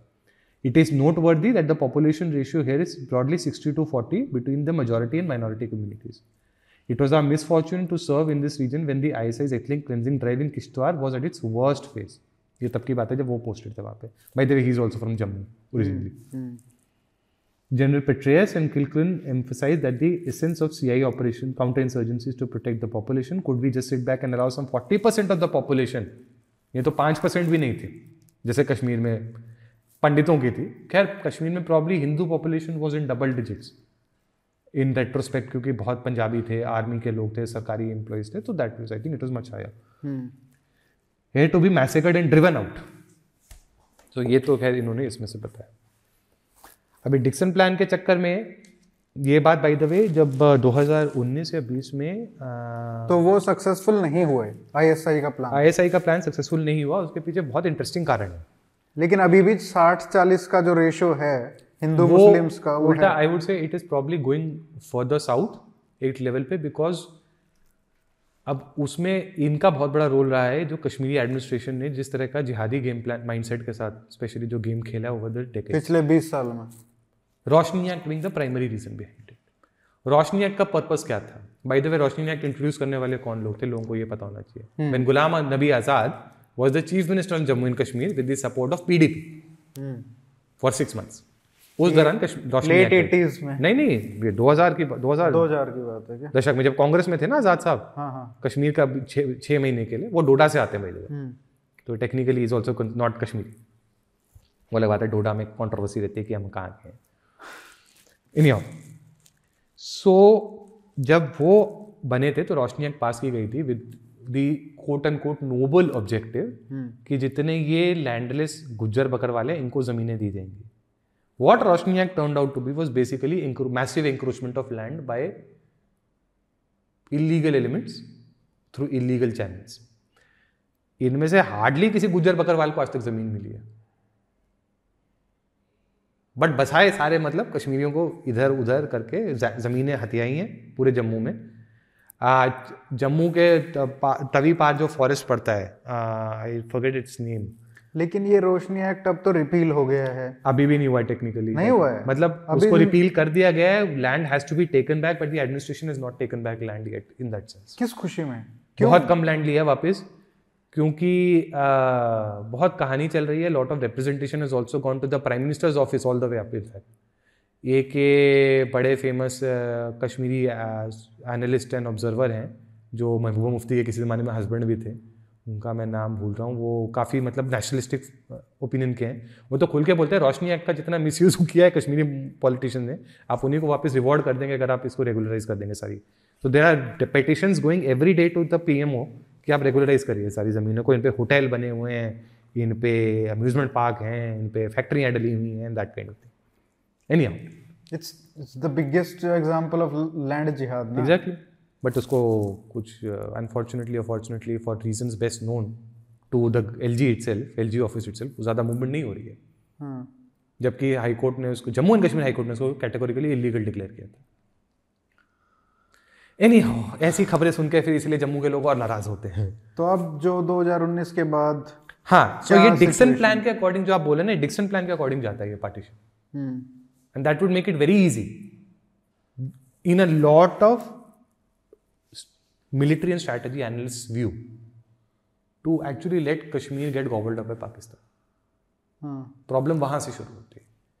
My take however is अगर तीन administrative zone होंगे अलग it would actually be easier and उसमें ये हो सकता है ना आप यूटी उसको कंप्लीट यूटी बना दो उसमें आप अ, एंड तीनों को यूटी रखो। I am all for keeping all three is UT नहीं Jammu can be a state Jammu definitely can be a state can be Delhi like state ना। देखिए अल्टीमेट प्रॉब्लम और कैसे ये नंबरों का खेल खेला गया इतने सालों से? 1998 में जब दोबारा इलेक्शन कराए गए थे after a very long time जिसमें फारूक अब्दुल्ला भी the number of voters in Jammu turn out to be much higher than the number of voters in Kashmir registered voters आज तक ये बोला जाता है कि कश्मीर की पॉपुलेशन जम्मू से ज़्यादा है इसलिए वहाँ पे सीटें ज़्यादा रखी जाएँगी। कश्मीर की पॉपुलेशन ज़्यादा उस इसलिए फंड ज़्यादा खर्च किए जाएँगे। तो जी वोटर वहाँ ज़्यादा कैसे आ गए? ये कब की बात है? 1998 की बात है। पहली बार ये जब बात खुल के आई थी। अच्छा देखिए उस दौरान कहीं भी सेंसस नहीं हुआ। 2011 में 2011 में पहला सेंसस जम्मू कश्मीर का काफ़ी सालों दो दशक के बाद आता है। 2001 में भी हुआ था। 2000 हाँ सॉरी 2001 में पहले आता है। 2011 का भी है। बट 2011 का तो सबसे ज़्यादा फ़र्स्ट है। हाँ उसमें पर 2001 के सेंसस में जान के फिर से कश्मीर के नंबर ज़्यादा दिखाने की कोशिश की गई। हाँ।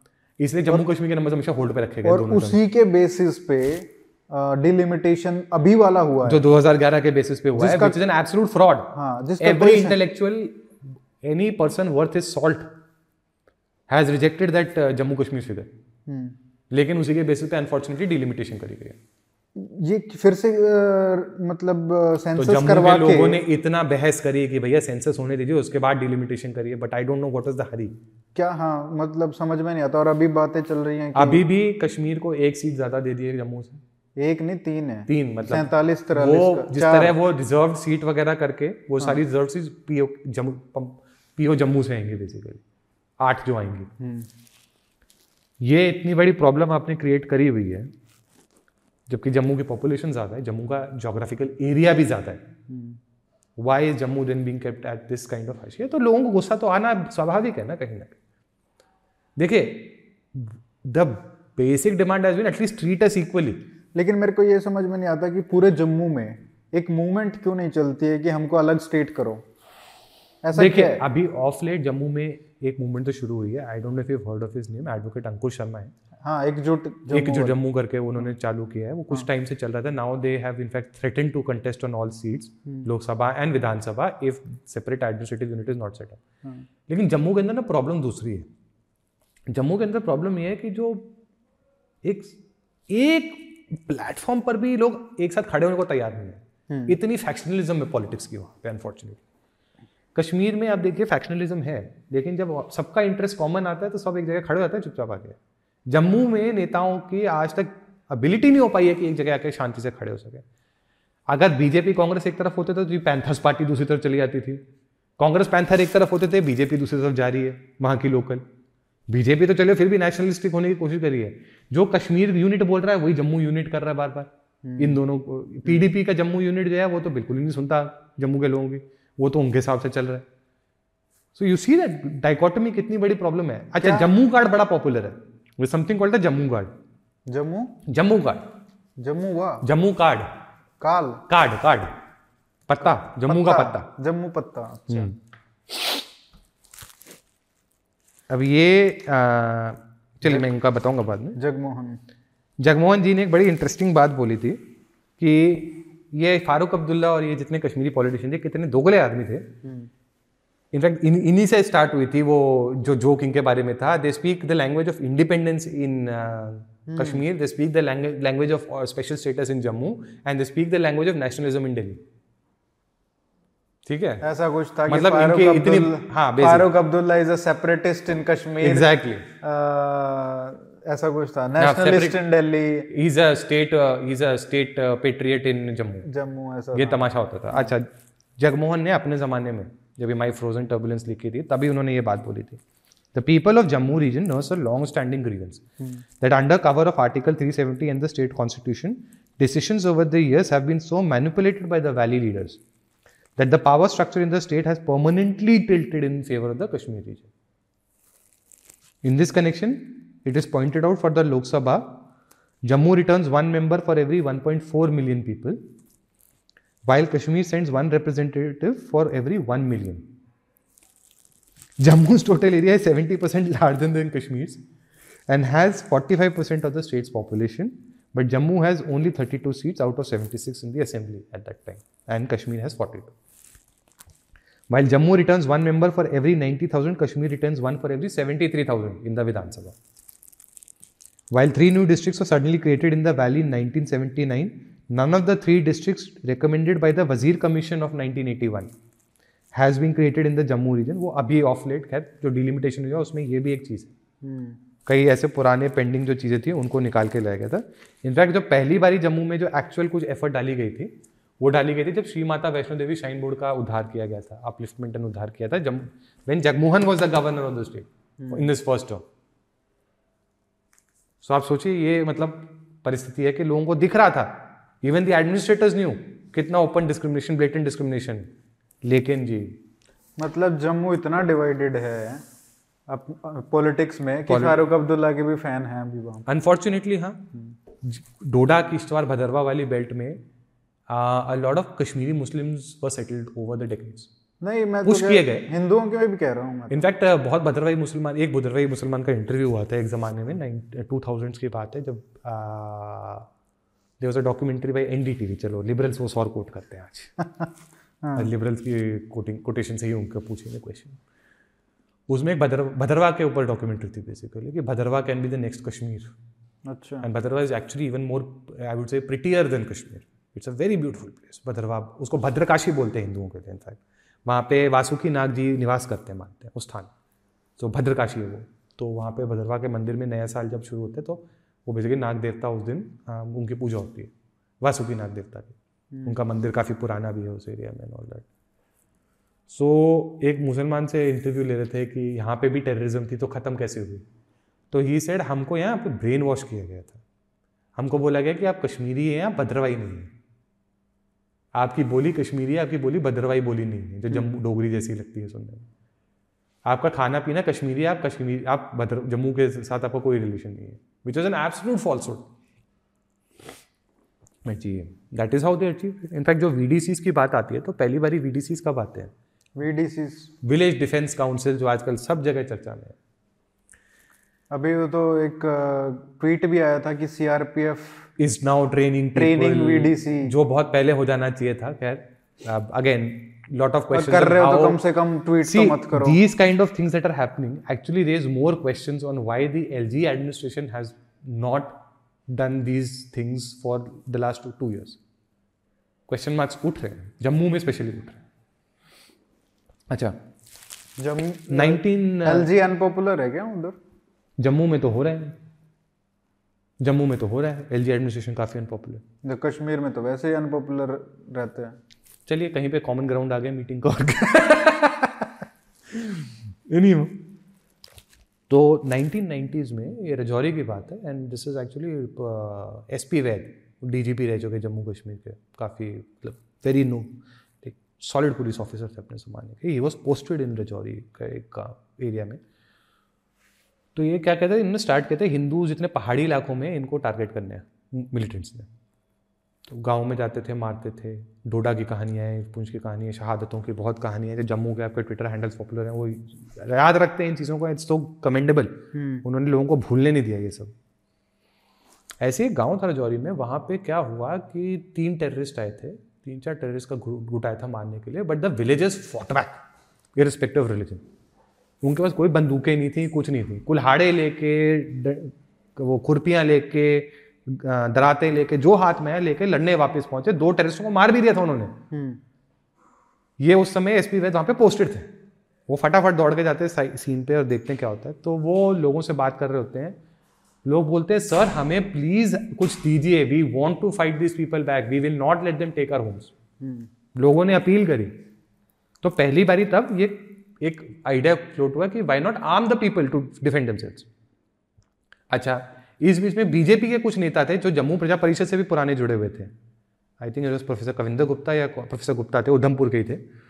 उन्होंने भी ये इंसिडेंट के बारे में पढ़ा और उन्होंने पुश किया कि ये हमें करना चाहिए institute so that is how the village defence committee started coming up they were actually given honorariums on a monthly basis उनको कुछ नहीं दिया सिर्फ़ point not three zero three rifles जो वर्ल्ड वॉर वन की राइफल्स सोचिए. लेकिन S P Vaid is on record saying they were so effective कि चाहे पूरी पूरी रात लड़े हैं हमारा उनका एम्यूनिशन खत्म हो गया but that allowed the forces to rush in and take over इतने इफ़ेक्टिव थी वीडीसी इरिस्पेक्टिव ऑफ़ रिलीजन वो एक एकता जो पहाड़ी लोगों की थी आपस में वो इतनी स्ट्रांग थी. वीडीसी को लेकिन जान के टारगेट पहली बार किया गया 2010 11 में जो Farooq Abdullah was chief minister I think उस टाइम आई थिंक 10 की बात नहीं या 9 8 9 की बात है शायद। उस टाइम पे जब किश्तवाड़ में राइट्स हुए थे। उमर अब्दुल्ला था ना? Omar Abdullah was chief minister और उमर अब्दुल्ला ने जो कमेटी बिठवाई थी ना जज की you know what that committee had suggested he said ये वीडीसी इज़ आर्म्ड है ना इनको डिसआर्म करो। हाँ उनको पता था कि इनको हटाओ तभी तो ये देख रहे हैं आप मतलब एडमिनिस्ट्रेशन के बहाने से कैसे शरिया स्टेट चलती है। लेकिन मेरे को एक बात समझ में नहीं आती आप ब्लेम करते हो कि आर्टिकल 370 था इसलिए ये सारी जैसे इसमें भी नहीं नहीं आई गेट ठीक है मैं कहता हूँ कि अगर नई सरकार बने विदाउट आर्टिकल 370 और अगर नेशनल कॉन्फ्रेंस वा, वापस से मेजोरिटी में आ जाती है जो कि चांस है तो आप ये बताइए कि कैसे वो वो एडमिनिस्ट्रेशन तो वैसे भी वो उस तरीके के लॉज बनाएँगे। क्या करोगे आप? See and that is what that is where that unity in Jammu वो एक आवाज़ में बात करना बहुत ज़रूरी है जम्मू के लिए। आई एम नॉट सेइंग किसी एक पार्टी की बात कर रहा हूँ। What I mean to say is एक यूनानिमस कंसेंसस बनवाना है और जितनी कश्मीर बेस्ड पार्टी हैं उनकी भी कमर पे ये पैर रख के बोलना है कि boss we will not accept this तुमने किया हम शुरू हो जाएँगे। That kind of unanimity cutting across party lines has to be present in Jammu today unfortunately वो आ नहीं रही अभी भी। अभी एक और एंट्रेंट घुसने की कोशिश करी थी आम आदमी पार्टी। क्या करना चाह रही थी आम आदमी पार्टी? वो तो खैर पैंथर्स पार्टी की स्पेस खा रही है एट बेस्ट और कुछ नहीं कर रही जो मुझे समझ आया अभी तक बट वो भी कुछ नहीं होगा पैंथर्स पार्टी तो ऑलरेडी खत्म हो गई थी प्रोफेसर भीम सिंह के मरने के साथ ही। हम्म, तो वो तो क्या चाह रहे हैं ये लोग? My point is that people I do understand the frustration I have a lot of sympathies with the frustration but the people themselves have to realise now कि भैया एक खड़ा होना पड़ेगा एक साथ। अच्छा you have to start asking questions of your own leaders कहीं ना कहीं। आपने क्या किया इतने लिए इतने सालों से? हम्म, आप हमारे को रिप्रेजेंट कर रहे हो ना? असेंबली में यहाँ पे क्या कर रहे हो आप? हमें बताओ। एक एजेंडा जेनविन एजेंडा होना चाहिए पार्टी का। अब एक किश्तवाड़ में जब ये किया था तो ट्वेंटी सेवनटीन में पीडीपी की सरकार जो पीडीपी मुख्यमंत्री जो बीजेपी के सपोर्ट से खड़ा है that person two thousand sixteen में they try to take away the weapons Jammu leaders ने क्यों नहीं अपोज किया? खैर वो कोर्ट ऑर्डर से इलीगल प्रूव किया तो they clandestinely started taking weapons in the name of maintenance अब ये चीज़ें हैं ना तभी तो तभी तो पूछने तभी तो सवाल और उठते हैं ना कि आप चुप क्यों बैठे हम्म। नहीं इसका ये जो इतना डिवीज़न है आपस में जम्मू में इसका कारण क्या है? कल्चरल है ये कल्चरल बीमारी है ऑनेस्ट हाँ? ये कल्चरल बीमारी है आई थिंक एक ऑल्सो कैसे बोलूँ मैं ये ना पहाड़ियों की प्रॉब्लम है मतलब हाँ, लाइटर मतलब वेन जैसे कभी एक साथ खड़े नहीं हो सकते बिना बहस करे। मतलब कोई ना कोई मुद्दा निकाल ही लेना एक दूसरे को उंगली करने का। Hmm, hmm, and short sightedness unfortunately एक लेवल पे रही है। देखिए पास्ट ग्लोरी इज़ इंपॉर्टेंट मैं उसको कभी डिनाई नहीं करता हूँ मेरा भी उतना ही सम्मान है उसके लिए। लेकिन आपको रियल प्रैग्मेटिक होना सीखना पड़ेगा। अच्छा Jammu Kashmir as a whole state एक बड़ी प्रॉब्लम है। We are the centre of the universe ये हम ही हैं। मेंटालिटी कश्मीर वैली में तो अल्टीमेट पीक पे है। खैर जम्मू में उतनी नहीं है। जम्मू में बिकॉज़ वो दिल्ली आते जाते हैं यहाँ रेस्ट ऑफ़ इंडिया से ज़्यादा इंटीग्रेटेड मानता हूँ मैं उनको। तो एटलीस्ट थोड़ा प्रैग्मेटिज्म काफ़ी जनता में है। बट मतलब जो जम्मू की एलिट स्पेशली जो है I would say I don't want to point fingers but मुझे लगता नहीं कि जम्मू की elite has done good great service to the people जो उनको इंटेलेक्चुअल लीडरशिप की ज़रूरत है हम्म, वो आपस में ही लड़ी जा रहे हैं। हम्म, जो एक लीडरशिप देने की ज़रूरत है वो क्यों नहीं दे पा रहे वो लोग? And it's not just me you talk to any arm forces person also वो भी आपको प्राइवेटली यही बोलेगा had Jammu stood as one ये इनकी तो हिम्मत नहीं होती इनकी कुछ करने की। अगर आप लड़के यूनिवर्सिटी ले लेते हो लड़के आई ले लेते हो लड़के आई ले सकते हो तो आप समझ लो आपकी कितनी पावर है। लड़ने की सारा रेवेन्यू जम्मू से आता है हम्म, स्टेट में। कश्मीर से क्या कमाते हैं शॉल से कितनी टैक्स अर्निंग होती है उनकी मुझे बताओ यार। इंडस्ट्रियल बेस सारा जम्मू में बैठा हुआ है नियरली क्या कमाते हैं कश्मीर से? फिर कश्मीर को इतनी तवज्जो। क्वेश्चन जिस लेवल पे इलेक्ट्रिफिकेशन कश्मीर में आपको कोई अंधा अंधे मतलब किसी घर में लाइट ना हो ऐसा नहीं होता था कश्मीर में except for very border area Jammu में कितने एरियाज़ ऐसे थे जो कितने दशकों तक अंधेरे में ही पड़े हुए थे? हम्म, कोई एफर्ट भी नहीं थी। एक भाई फारूक अब्दुल्ला ने बोला था एक इवेंट पे हम्म, कि हिंदुस्तानी बिजली के मामले में चोर और कश्मीरी महाचोर। उसने खुद बोला ऑन रिकॉर्ड ये स्टेटमेंट है। कभी आप गूगल करेंगे तो आपको मिल जाएगी। 2010 जब वो एम मिनिस्ट्री संभालते थे सेंटर में तब की बात है। सारा आपका रेवेन्यू और ये सब वहीं से? एनीवे उम्मीद करते हैं कि नए साल में नया साल आ गया है।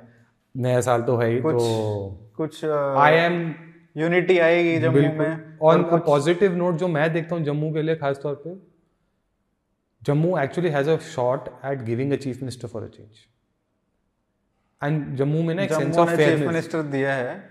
वो तो खैर वो मैं उनको चीफ मिनिस्टर मानता भी नहीं वो पपिट थे छह महीने छह महीने भी नहीं चले। जो भी है नाम के तो थे। हाँ but what I mean to say say देखिए जम्मू में एक सेंस ऑफ़ फेयरनेस रहती है लोगों में जनरली तो वो they will not discriminate against Kashmir for sure ये गारंटी है। बट जो जम्मू को उसका जो राइटफुल शेयर है ना वो ज़रूरी भी है। And the Modi government has tried its best to do a lot of good things that are pending for decades for Jammu but हाँ of course the pace at which it should happen probably still leaves a lot to be desired एक example के तौर पे जैसे जो bridge है चेनाब का वो खत्म होना चाहिए।